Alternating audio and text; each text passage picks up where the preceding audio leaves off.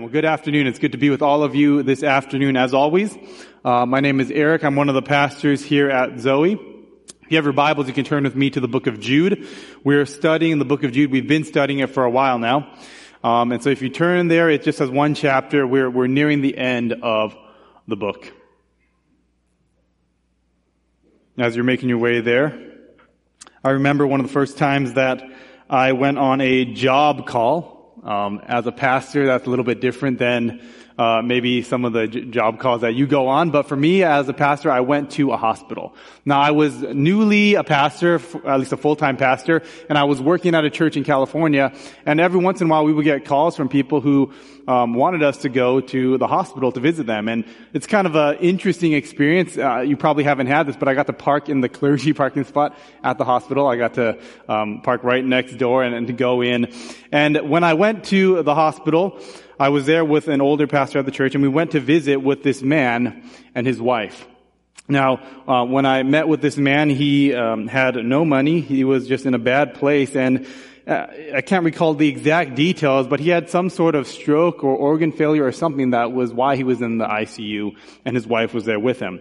And so they were in need of someone to visit with them. I remember reading the Bible with the couple. I remember praying with them, listening to their story, and realizing that they had no place to go, no home to return to, no money to speak of, and no plans other than just surviving the next day.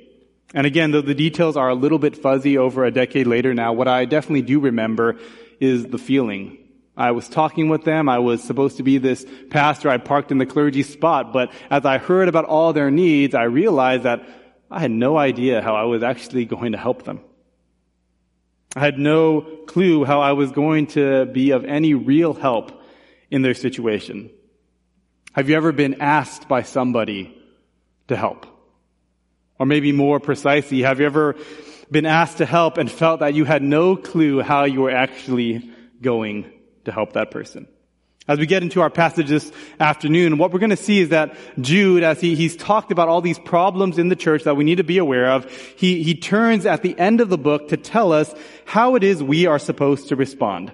Jude has talked about people who have crept into the church unnoticed, who deny our Lord and Master Jesus Christ, people who live ungodly lives, who are headed for judgment, who reject authority, who spread ungodliness, and he says, in light of all those problems, the solution is not that you run away, that you hide, that you, you get out of dodge, so to speak. What he says the solution is, is to help. And specifically what he says is that the way we help is through mercy. Look at me, look with me at Jude, chapter 1, verses 22 through 23 and have mercy on those who doubt. Save others by snatching them out of the fire. To others show mercy with fear, hating even the garment stained by the flesh. This is the word of the Lord. We've spoken about false teaching during this series.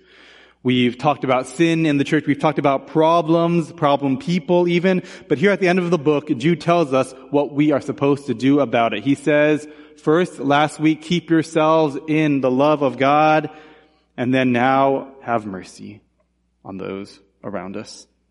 Another translation, perhaps more simply, would be try to help. And so we're going to examine this charge to have mercy in three parts this afternoon. As Jude explains the need for us to give mercy, he addresses three groups of people in the church to help us have practical, concrete instructions on how exactly we can actually begin to help. So let's get right into it. We're going to see three groups of people in this passage. And the first group, the first point is that Jude teaches us that in order to contend for the faith, we need to help the doubters. Okay. The doubters are the first group. If you look at verse 22, it's right there. Have mercy on those who doubt. Have mercy on those who doubt. Now, how often have you heard about doubt in the church? For me, if I'm honest, it hasn't actually been that often that I hear about doubt as a concept in the church. And it makes sense because Christianity is a faith, right? The church majors on belief, not on doubt. We are to believe in God, believe in Jesus, believe in His Word, believe the gospel. That's kind of the business we're in, is the business of belief. But here as Jude begins to give instruction about how to contend practically for the faith with people who are struggling, he says, and he mentions a group that often goes unnoticed and maybe even overlooked in the church. The ones who doubt. That's literally what is said here. Now, what does this term mean, the ones who doubt? Now, the Greek word for doubt here, diakrino or diakrinomenos, is a word that means people who are wavering, okay? That's what it means when it says those who doubt. It's a word that speaks of not knowing what to do, of kind of going back and forth. Now, to help you think about that, to get kind of a, a picture in your mind, um, I imagine that you've had this experience where you're driving down the road, and as you're driving, out of the corner of your eye, you see this fat little squirrel on the side of the road, and he jumps out in front of your car, and what happens? He gets stuck, right? It happens all the time. The squirrel's like halfway down the road and then he sees the car and he goes back and forth and back and forth and he's just kind of frozen in place. And that's the picture here that you need to have when Jude is talking about those who doubt. He's really talking about wavering. He's talking about the fact that there will be people in the church who don't know what they are supposed to do. And that can happen for a number of reasons. The church will never be a perfect place. And along the way, we're going to find out that there are people who will waver who will doubt, who will be uncertain about what to do.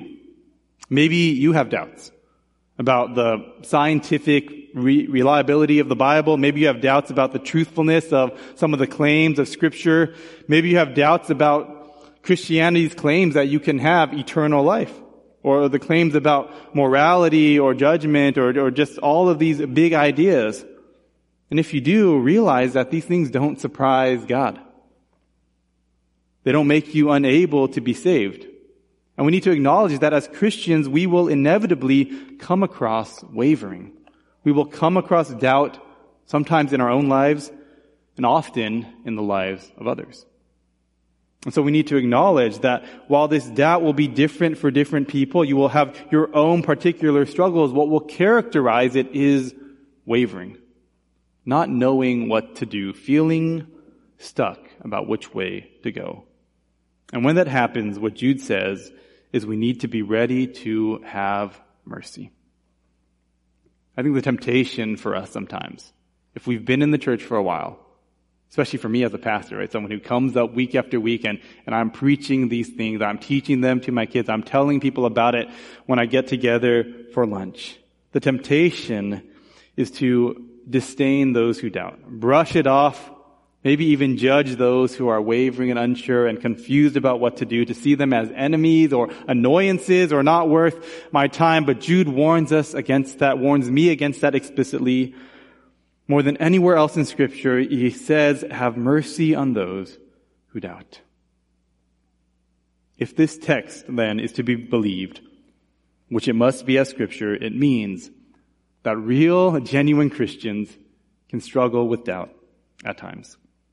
You know, um, I remember I had a brother, uh, not a physical brother, but a, a, a friend from church when I was in college who was just seemed on fire for God. He was really involved in so many different ways. He was in all sorts of ministries. And after college, we kind of went our separate ways. And I caught up with him a few years later. And unfortunately, what I heard was that he was struggling mightily with doubt. he was starting to have questions that he had never asked before. And as he expressed those things to his church family, what he told me was that he was often met by people who claimed that he wouldn't have had those doubts if he weren't harboring secret sin. If he weren't harboring some, some terrible sin. Now, I don't know if he had secret sin. It's possible. Maybe he was. But what I do know is that his experience in that was not of mercy, but judgment. And Jude is teaching us in this one verse that this should not be the case in the church. Our response to doubt must be mercy and not judgment. Now, why does Jude say that? Why, why does he give us this instruction? Because that's what his brother said, right? First, James, the older brother of Jude said in James 2.13, for judgment is without mercy to one who has shown no mercy, but mercy triumphs over judgment. And of course, the brother who really matters, Jesus, said in Matthew 5, 7, blessed are the merciful, for they shall receive mercy. You see, what Jude is reminding us of is what the Bible has said over and over again. That people who are in need need a lot of things. But one of those things that sometimes it's hard for us to give is mercy. We need to show mercy. That leads to the question, what is mercy? Pastor Jesse talked about this last week about uh, the term mercy in terms of how it relates to us and God. And there's an easy way to remember that you've probably heard of in church that, that grace is getting what you don't deserve and mercy is not getting what you deserve. So it's talking about how you're kind of freed from the punishment you deserve for your sin. And that's a good way to kind of remember how mercy works in our relationship with God. But what about when it comes to having mercy with others? When the Bible talks about that, because I'm not the one necessarily forgiving people of their sins, or I'm not the one saving them from judgment. When the Bible talks about mercy in this way, it's a bit more broad. And really what it's saying is it's simply reflecting the attitude that God has shown us and reflecting it towards others. To be merciful then takes a posture of kind, compassionate help towards someone in need. So Jude, at the end of his book, he's saying, you're gonna see all these sorts of people, all these problems in the church, and you may see people who doubt who don't know what to do in light of that, what are we supposed to do? We're on a rescue mission of mercy. Providing kind, compassionate help to people, especially those who do not know what to do, who are confused about where to go.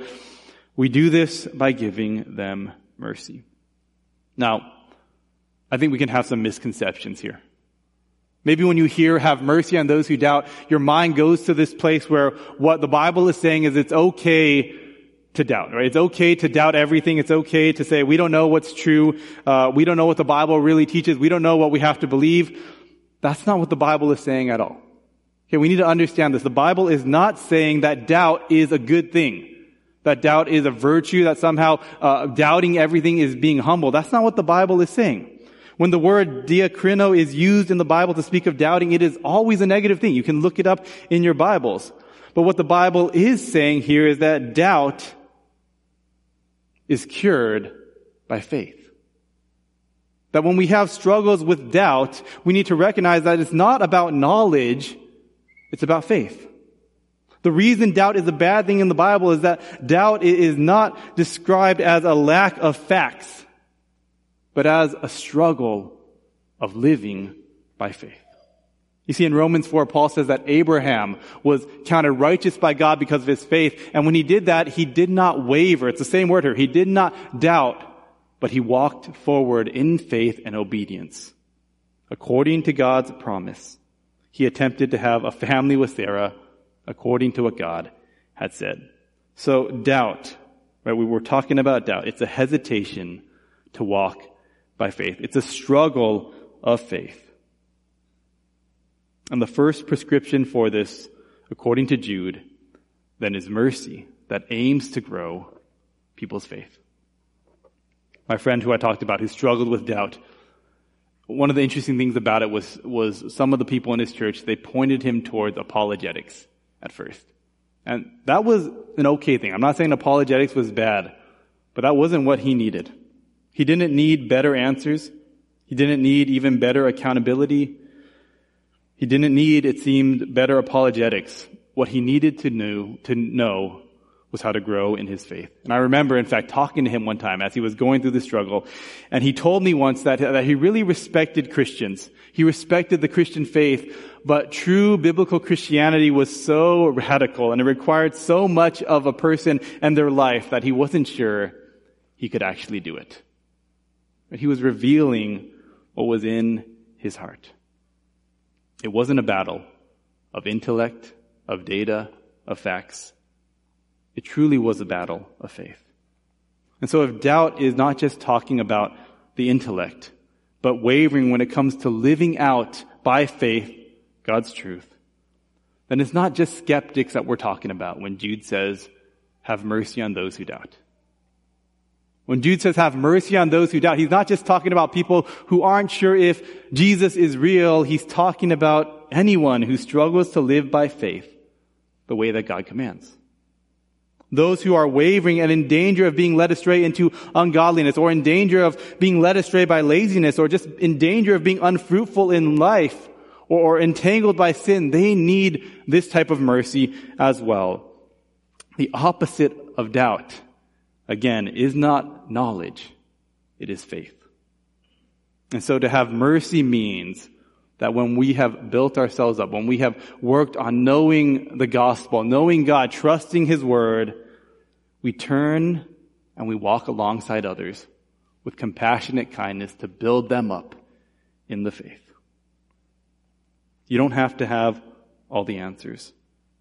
Oftentimes what we need in the church, more than someone who, who knows all the things, is someone who is walking and fighting for faith alongside us. Have you guys experienced that? Have you felt that before? Having mercy on those who doubt is a command. It's a charge to have a healthy, vibrant church where the members of the church have help and care for one another. Let's get really practical then, okay?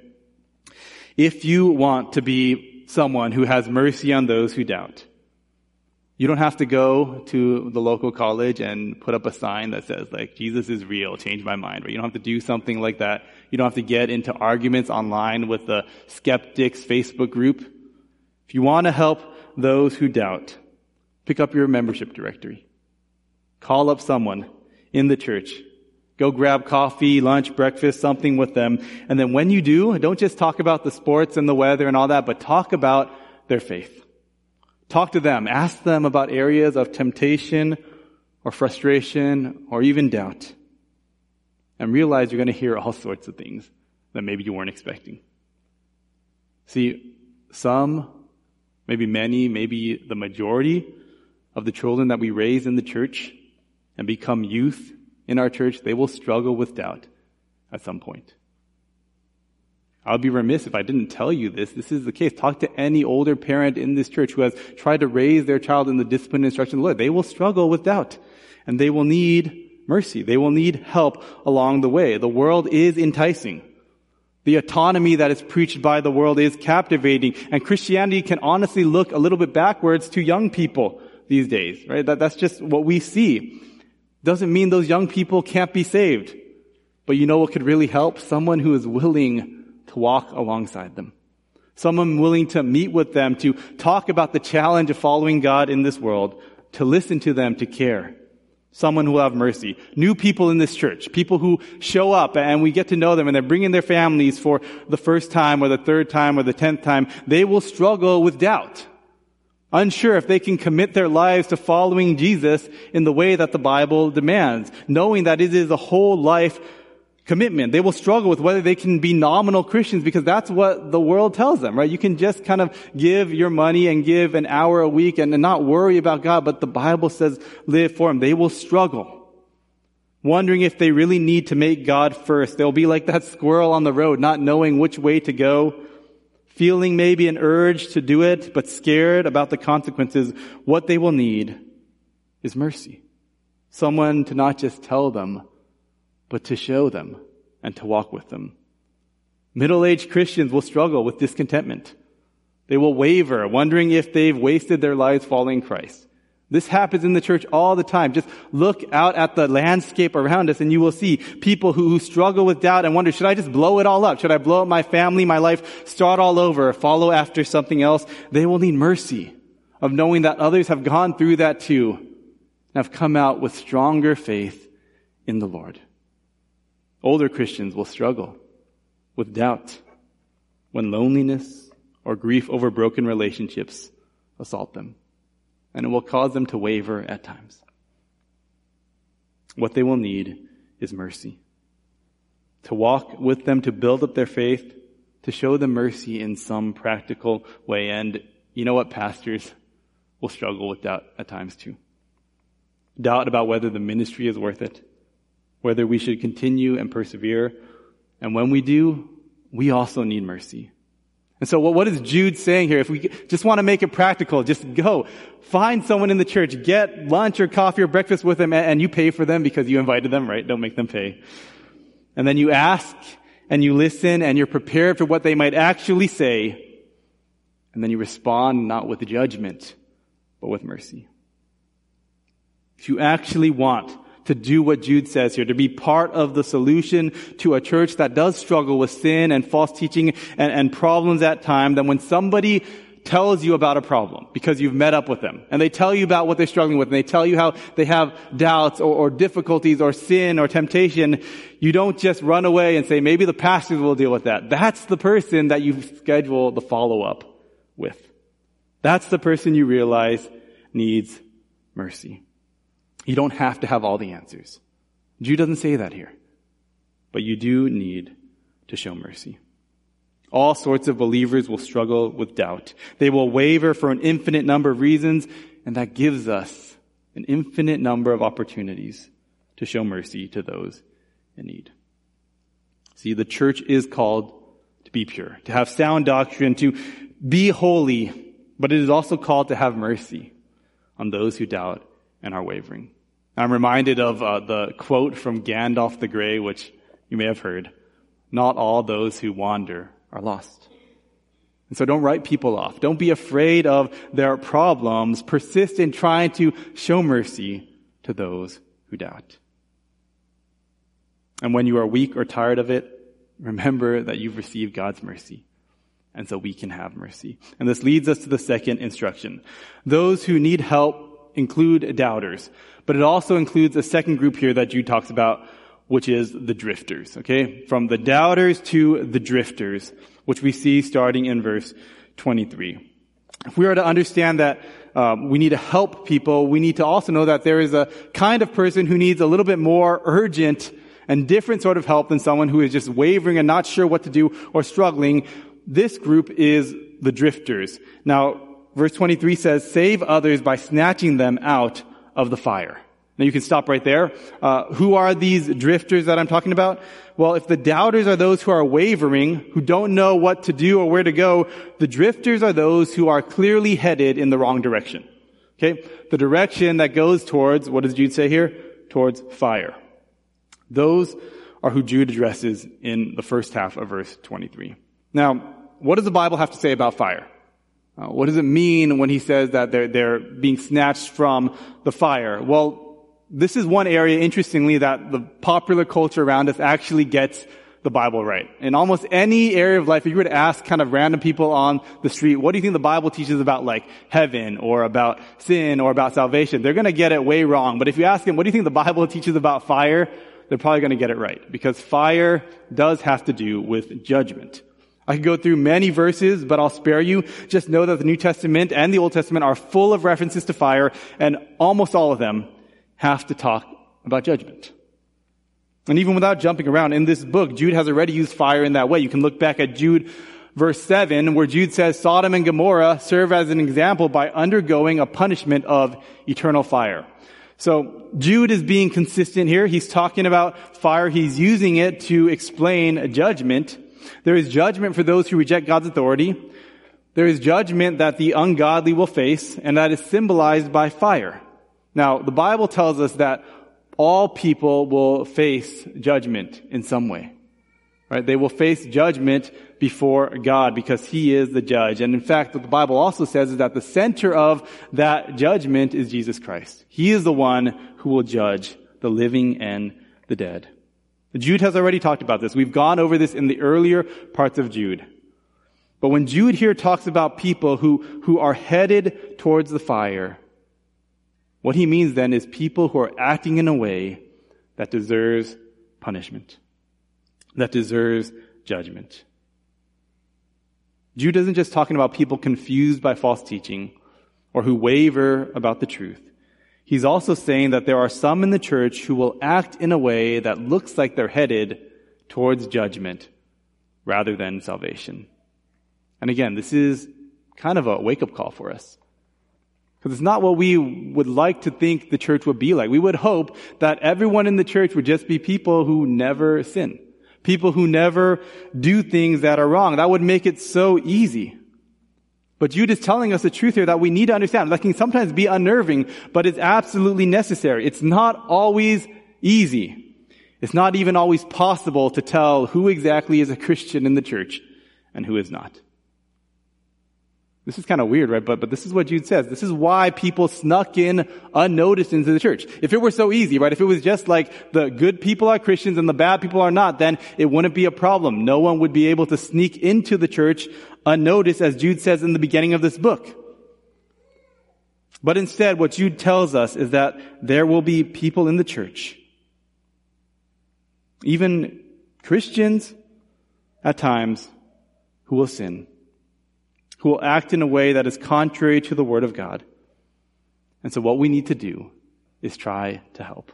Again, to try to help, to try to show mercy, to be part of the rescue mission. Just as it is true that Christians can struggle with doubt, Christians can struggle with sin, and they will. And what we need to know is not whether or not we can 100% be sure about every person, where they're going, heaven or hell. What we need to know is that those who act like they're headed for judgment should be treated like they're headed towards judgment. Let me give you an example. Okay, this is maybe a little bit confusing. Um, just imagine that you're 45 years old. Okay, so some of you don't have to imagine, right? Um, and you have a teenage daughter, and she's beginning to drive. Okay, so she's starting to drive. She's learning. She's not that great at it, but um, she's doing her best. And you have a nice new car. Okay, your car has uh, lane assist. You know what I'm talking about? So you're driving on the highway and you're drifting a little bit, and your car pulls you back. So so you feel pretty good about it. And your daughter is learning to drive in your new minivan that has lane assist, and you're taking her on her lessons. And now you've gotten to the point where you are now ready to take her on the highway. So you get on 75 and you're going south, right? You hit George Bush and you decide that you're gonna, you're gonna go, um, west. And so you take that really tall, really high, um, overpass. You guys know what I'm talking about? It scares me every time I go on it. You're driving on this overpass. Your daughter is driving, actually. And she has lane assist, but you start to notice that she is drifting noticeably towards the edge. Now, she doesn't know it. She just thinks she's doing a great job. She's driving. But the car is very clearly going closer and closer and closer to that line. How are you going to treat her? Are you going to treat her as someone who is driving a car that has lane assist? Or as someone who is drifting towards possible death? That's what Jude is getting at here. Even in the church, we need to recognize that we have a mission to rescue people who may be headed towards death. Our rescue mission includes helping people in the church who need to be snatched from the fire. Now this idea, this picture of being snatched from the fire, it shows up elsewhere in scripture. We read it in our scripture reading. It's in Zechariah chapter 3, where there's this vision given to Zechariah of Joshua, the high priest of Israel in Jerusalem, standing before the angel of the Lord, and Satan is there to accuse him to accuse him of all these sins, all of these filthy things that he's done. And on top of that, he is kind of wearing dirty clothes. That's the image that's presented. And the Lord rebukes Satan. And he says that he has plucked Joshua like a brand from the fire, right? So he's covered with this suit and this dirt and, and all this, these ashes and he looks terrible, but he's been plucked from the fire. And the angel is commanded to remove the filthy garments from him and the vision goes on to say that, behold, the Lord has taken away his iniquity and will clothe him with pure vestments. So his dirty clothes, he's been taken from the fire. He removes all these dirty clothes and he's been given new white, pure clothes that symbolize forgiveness. And this is a picture of the gospel. This is a picture of salvation. God can take people who are dirty. God can take people who are, are, are headed towards the fire. He can snatch them out of it those who are headed towards judgment, and he can cleanse us and forgive us and make us new. This is the only time in scripture we see this sort of image of snatching someone from the fire happen. And what we see here, if we put it together with Jude, is that when we talk about saving people by snatching them from the fire, it's not us who do the actual saving. It's God. He's the only one who can do it. And so what is Jude telling us to do? It means simply that we are to tell people about the need for repentance. About the need for repentance. You know, we talk about being a gospel-centered church at times. Maybe you've heard that in your church life. You've heard people talk about being gospel-centered. And what does that really mean? We need to understand how the gospel applies to all of life and also how the gospel really is the key to understanding so much of the scriptures. And we see the gospel right here in Jude. We've talked about it. For those who are doubting, for those who are wavering, for those who are not sure about where to go, right? Not, not sure how they can live right. We need to preach to them faith. We need to show them faith. And then for those who are drifting, who are going the wrong direction, who are headed towards judgment, we need to preach to them repentance. That's the gospel. Repentance and faith. That is what the gospel call is of the Bible on our lives, that we believe in Jesus Christ. We repent of our sins and we put our faith in Him and by that we are saved. And this is why Jerry Bridges so memorably said we need to preach the gospel to ourselves daily. Because the gospel, faith and repentance is precisely what we need. And for those who drift, for those who are headed towards judgment, who, who seem to be on the path that heads to fire, we warn and speak the truth and we talk about repentance and we pray that God will snatch them. In James chapter 5, James talks about this rescue mentality. You can look there if you want. James chapter 5 verse 19. This is the end of the book. James says, My brothers, if anyone among you wanders from the truth and someone brings him back, let him know that whoever brings back a sinner from his wandering will save his soul from death and will cover a multitude of sins. Again, even in the church, we have this mission to help people who are sinning and bring them back from judgment. You know, one of the tragedies of the modern church is an unwillingness to say that sin is sin and to call the church itself, the people in the pews at times, to repentance. But this is what Jude requires of us. It's the only way we can fight for the souls of those who appear to be headed for fire. So how do we apply this? Well, a couple of ways. First, we need to apply it to ourselves. Okay? We need to apply it to ourselves. As someone who is part of the church, one of the worst things that you can do is assume that you aren't a person who has crept in unnoticed but denies our Lord and Master, Jesus. One of the worst things you can do is just assume that because you're in the church, you're not one of the people that Jude referred to in the first 16 verses of his book. It can happen to anyone and myself included, we need to examine ourselves. Now, there is something that Christians call assurance of salvation, which is kind of answering this question, how can you be sure you are saved? And there's a double-edged answer to that. On the one hand, you can be sure that you're going to heaven. You can be sure you're saved because it's Jesus' work alone that does it. It's not about yourself. It's not about all your good works, how much you have done that you somehow paid off your own debt to God so that you can make it to heaven.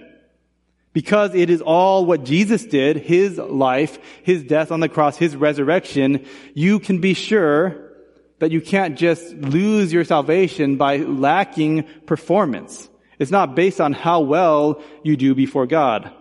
But on the flip side, when the Bible talks about assurance of salvation, it also talks about not having assurance sometimes. And the, the reason or the time when you shouldn't have assurance according to the Bible is when you are living in willful disobedient sin. You see, if you're seeking to love God, if you're seeking to live life according to His will, and you're trusting in the righteousness of Christ, you should have the full assurance that you are saved. But if you are living in disobedient sin, willfully, planning it, looking forward to it, doing it over and over again, then you should have questions about whether you are truly saved. Not because you are saved by your works, but because faith without works is dead. You can look at me at 1 Corinthians chapter 6. 1 Corinthians chapter 6, and while you're there, you can use your Bible to fan yourself, because I know the AC died at some point in the past uh, 10 or 20 minutes. 1 Corinthians chapter 6, verse 9. Paul says, or do you not know that the unrighteous will not inherit the kingdom of God? Do not be deceived. Neither the sexually immoral, nor idolaters, nor adulterers, nor men who practice homosexuality, nor thieves, nor the greedy, nor drunkards, nor revilers, nor swindlers will inherit the kingdom of God. And such were some of you, but you were washed, you were sanctified, you were justified in the name of the Lord Jesus Christ and by the Spirit of our God. There is a type of life that should cause you to question, that should cause you to realize your need for repentance. So it applies to us first. It applies to ourselves. We need to look at ourselves to understand whether or not we are headed towards judgment. And secondly, it also applies to our children. And again, this is kind of a touchy subject. It's not a popular thing to say in church, but again, it needs to be said. If a person grows up in church, even if they said the sinner's prayer, but they begin to live according to the flesh, rejecting God and pursuing sin, what Jude is telling us is we should think, we should assume, we should pretty much guess that that person is headed towards the fire and needs to be saved. Some of the children who we raise in the church will reject the Lord. Maybe not outright with their words, but they will reject him with their life. And when we see that, when they do, we need to respond rightly. There are a couple ways that we can respond incorrectly. I think some parents, when they see this start to happen, they get into kind of a, a crazy controlling mode, right? They get into ultra helicopter parent action. They, they try to control every aspect of the child's life because they begin to see how they're fading or drifting away from the Lord. It never works out the way they plan. On the other hand, some parents just give up, right? They go soft on the gospel because they cannot bear the thought of their children going to judgment. They assume as long as he said yes to Jesus at VBS 35 years ago, he has that, that fire insurance, so to speak. But Jude tells us neither of these responses is right. Instead, what we need to do is just go back to the basics. We've got to try to save them by snatching them from the fire, by talking to them about repentance. Not to control them, not to give up on our convictions, but to tell them, as the Bible says over and over again, that wide is the gate and easy is the road that leads to destruction and many find it. But there is a narrow gate that Jesus talks about that is open and available if you turn to God and repent. And I don't know where all of you are at today, this afternoon here. I don't know exactly how you've been living. I don't know where your spiritual life is at. But I imagine that there are some who, if you're honest with yourself, you have been drifting for quite a while. Maybe you've just been assuming that it'll all paper over in the end, but if you are living in a way that the Bible says leads to judgment, then the call of Jude and of Jesus, more importantly, is to repent to turn from sin and to turn to Christ. As Christians, this is what we preach to ourselves, to the church, and then to the world. The gospel of faith and repentance. And remember that it is a good thing to be saved from the fire. So we've talked about the doubters, we've talked about the drifters, but there's one last group that Jude addresses that we are called to try and help. And these are the defilers the second half of verse 23. Now, this is the shortest point, so don't worry, we will survive this heat. Jude says, To others show mercy with fear, hating even the garment stained by the flesh. So we're supposed to show mercy to those who doubt and save others who are headed for destruction by warning them and snatching them from the fire as it were. But this last group is a little bit different. Here, Jude says we are to show mercy, but we're to do it with fear. Okay, that's, that's the way in which we do it, hating the garment stained by the flesh. And that's why I call this last group the defilers. Who are the defilers? They are those who are in need of help, but are in danger of causing great harm to the church as well. There are those who invite others into their sin and must either be corrected or avoided altogether. And we can see how the text shows us that as we look into it. First, Jude uses the same word of show mercy as before, okay? Uh, but this time he adds the idea of doing it with fear. Now, fear can be sometimes a good thing or a bad thing in the Bible. It depends on the context. It could be reverence for something good or it can be a fear of something that's actually bad. And the second half of the verse makes it clear for us because he says, hate the garment stained by the flesh. So this attitude of fear should have some sort of, of want uh, to, to avoid something that's dangerous. The word that's used for garment is the inner garment, or like the undershirt that people would wear at that time. In those days, people would wear an outer cloak and an inner garment, and the outer cloak was going to get dirty from the exterior, right? It's going to get dirty from the dirt and from the mud and whatever else it is that you came into contact with, but your inner cloak would stay clean from those external sources. So for something to be stained by the flesh, for the inner garment to be stained means that that dirtiness is coming from within. Okay, you understand? It's not coming from without, it's coming from within. Now, if you're having a hard time just getting your mindset into why he's saying like hate that garment stained by the flesh, just imagine that your child is using um, reusable diapers, okay? You know what I'm talking about? So it gets stained from the flesh and you don't want to have anything to do with it, right? You just want to drop it in the bag and have a company come pick it up and clean it. You hate this garment stained by the flesh. It's dirty, it's infectious, it's something that needs to be treated with a proper amount of fear. And so while we need to promote faith and repentance and preach the gospel, what Jude is saying is that when we contend for the faith, we also need to discern whether we can walk with someone and when we have to be extremely careful about it. What Jude is saying is that we have a duty to help others in the church. We have a, call, a mission by God to, to be part of this, this, this, this plan of showing mercy to those around us. But we need to be extremely careful and hate sin. In the past few years, um, my family has enjoyed going camping. Uh, we like to do outdoors things, and for those of you who like to camp, you know that if you go camping, one of the things you have to do is have a campfire. Right? You have to have a campfire because it just doesn't feel like camping if you don't do it. And um, I went camping just a few weeks ago with my boys, and it was really hot. It was probably like 86 degrees at night. And we started the campfire because you need a campfire. Right? You have to have it. And I know there's some pyromaniacs in the house. You understand what I'm talking about. You love to play with the fire. Now, I have an almost two-year-old. Uh, Teddy is his name. And he is a, just a guy who, who likes the outdoors. He likes being free. And he does love the campfire. And when I build the campfire, he immediately starts to throw whatever he can find into the fire. Right? He starts running around grabbing leaves and sticks and food and whatever he has, and he'll throw it into the fire to burn it up. And when he does, I get on high alert. Right?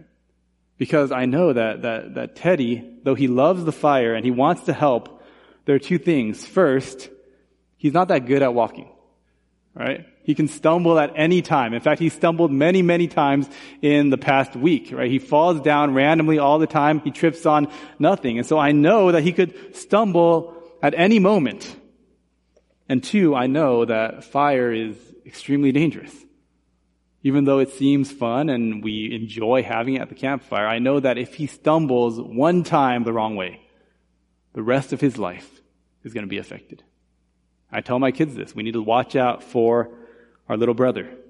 Because if he falls into this dangerous fire, everything will change. You know, it's the same reason why when there's an outbreak of an infectious disease in the local community, we don't send the volunteers from the high school to deal with it. We send the medical professionals with their gear and, and all the stuff to handle the infection. Showing mercy is a God honoring, valuable thing but it doesn't mean it can't be dangerous. I remember a few years back talking to a missionary, and, and there was a, another missionary who we knew for a long time, who in fact was instrumental in having this missionary go out on the missions field. Okay, so a guy who was there for years, he was working in um, delivering people from sex trafficking, okay?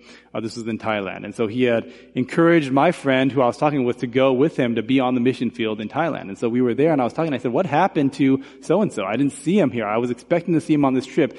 And he began to tell me what happened with this man.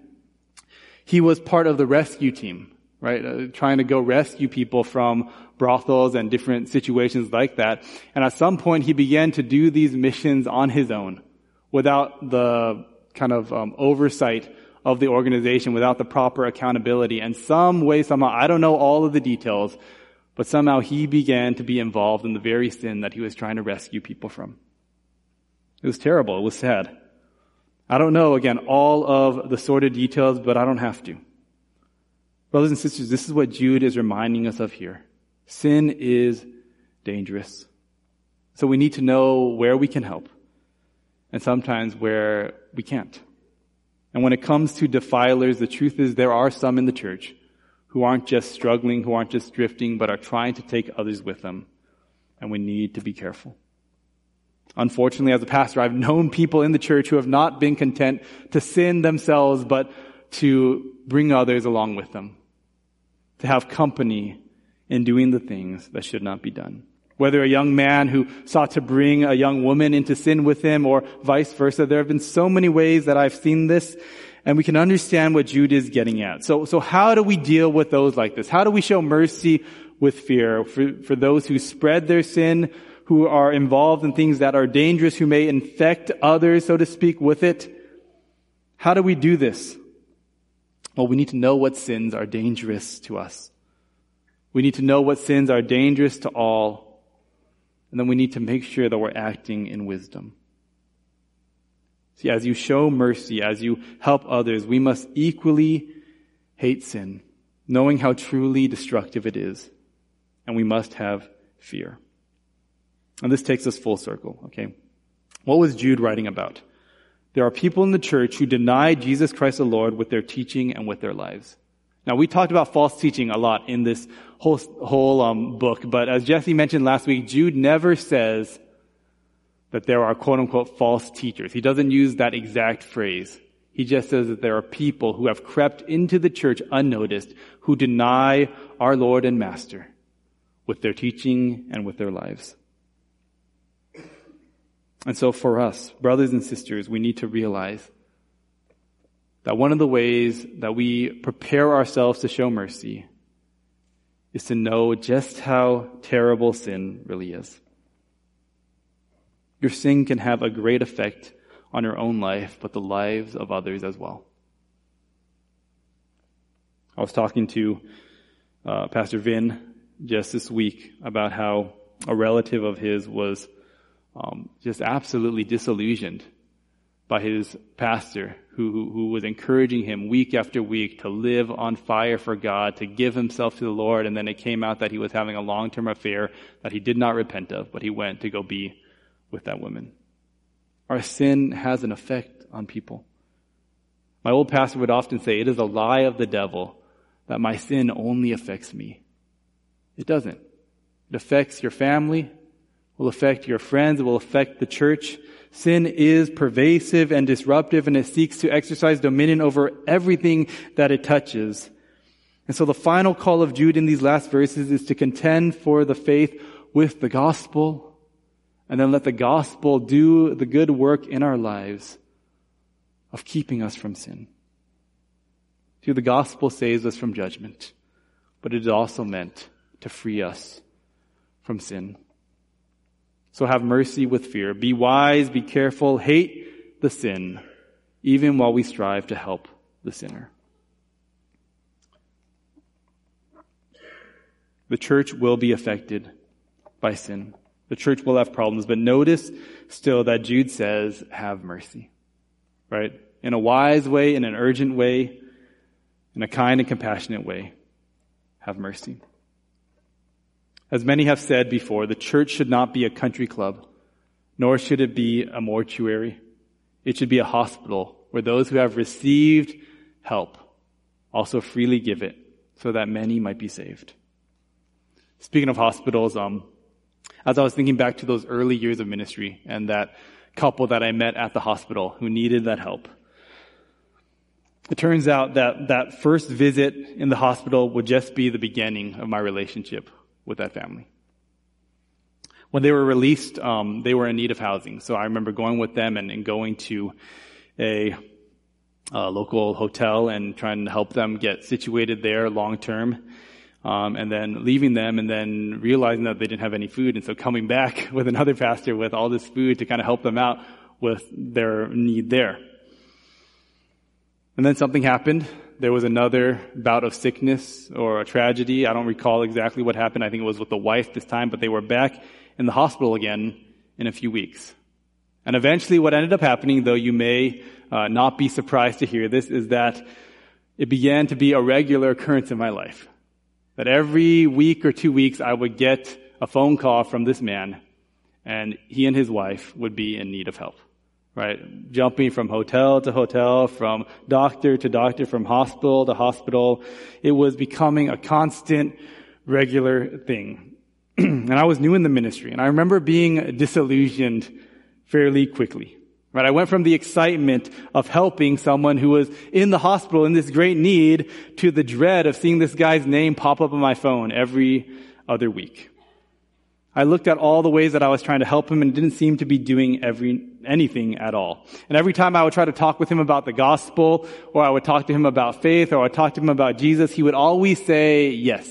Right? He would always say, I believe, I'm down with it, I want to pray, I want to be committed to God, I want to receive Jesus. And so it would happen over and over and over again.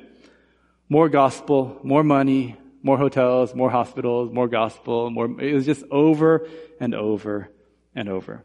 And finally, I remember I was so fed up with this process. I remember driving down the street one time um, to the church, and I saw him on the side of the road, and I just had this visceral reaction that I wanted to turn the other way. I don't know if you guys have ever felt this about like um, someone in your life, but that's how I felt, to my shame. I was so fed up with it. I didn't want anything to do with him. I was avoiding his calls. Now, mind you, I wasn't being super duper generous with my own stuff, okay? I was working for the church. When I was helping him, it was the church's money. It wasn't like my personal bank account. I was tasked with helping distribute the church's funds, but I just had this feeling that he was taking advantage of me over and over again, that he was getting so much help he didn't deserve, and that it was all lies and deceptions and wasting of my time.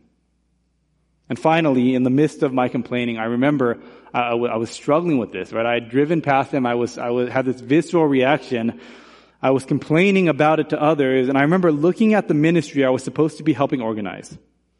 And struggling and praying and, and finally realizing that the answer to why the elders had told me to keep on helping, to keep trying, to keep preaching to this man, to keep inviting him to church, wasn't because the elders were just dummies who were getting taken advantage of. The reason we were helping him over and over and over again was right there in the name of the ministry that I was supposed to be doing. Because we called it Mercy Ministries. And that's really what mercy is, isn't it? It's help that we don't deserve, but that we really truly need. That we need to give to others that it may be hard, and that we need to receive ourselves. I've spoken this afternoon at length about how we're called to be part of the mission of helping others with mercy in the church. But what about for you? Maybe you realize this afternoon you are in need of mercy. Maybe you find yourself today knowing that you are a doubter, or you are a drifter, or you are a defiler even. If so, then Jude's words are meant to be good news still to you. As great as our sin is, God's mercy abounds all the more. And all it takes for us to turn from sin is repentance and faith. So I hope for those of us who are members at Zoe and we're hearing this and we're trying to think about how we're going to apply this book to our lives, I hope as a church we are ready to help and give mercy to one another quickly and easily and even starting this week. And for those who doubt at times or who drift or maybe feel even a little defiled, I hope you will recognize your need for mercy. I hope you will recognize your need for faith, to be saved from judgment, to be cleansed from sin. And beyond all that, I hope you will know that as much as you need mercy, you can actually have it in our merciful Lord Jesus Christ. Let's pray. Father God, I come before you this afternoon and I pray, Lord, that you would help us to know if we are Christians here, Lord, that we have received great mercy from you. And then I pray, Lord, that because of that, you would help us to freely and generously give to others what you have shown us.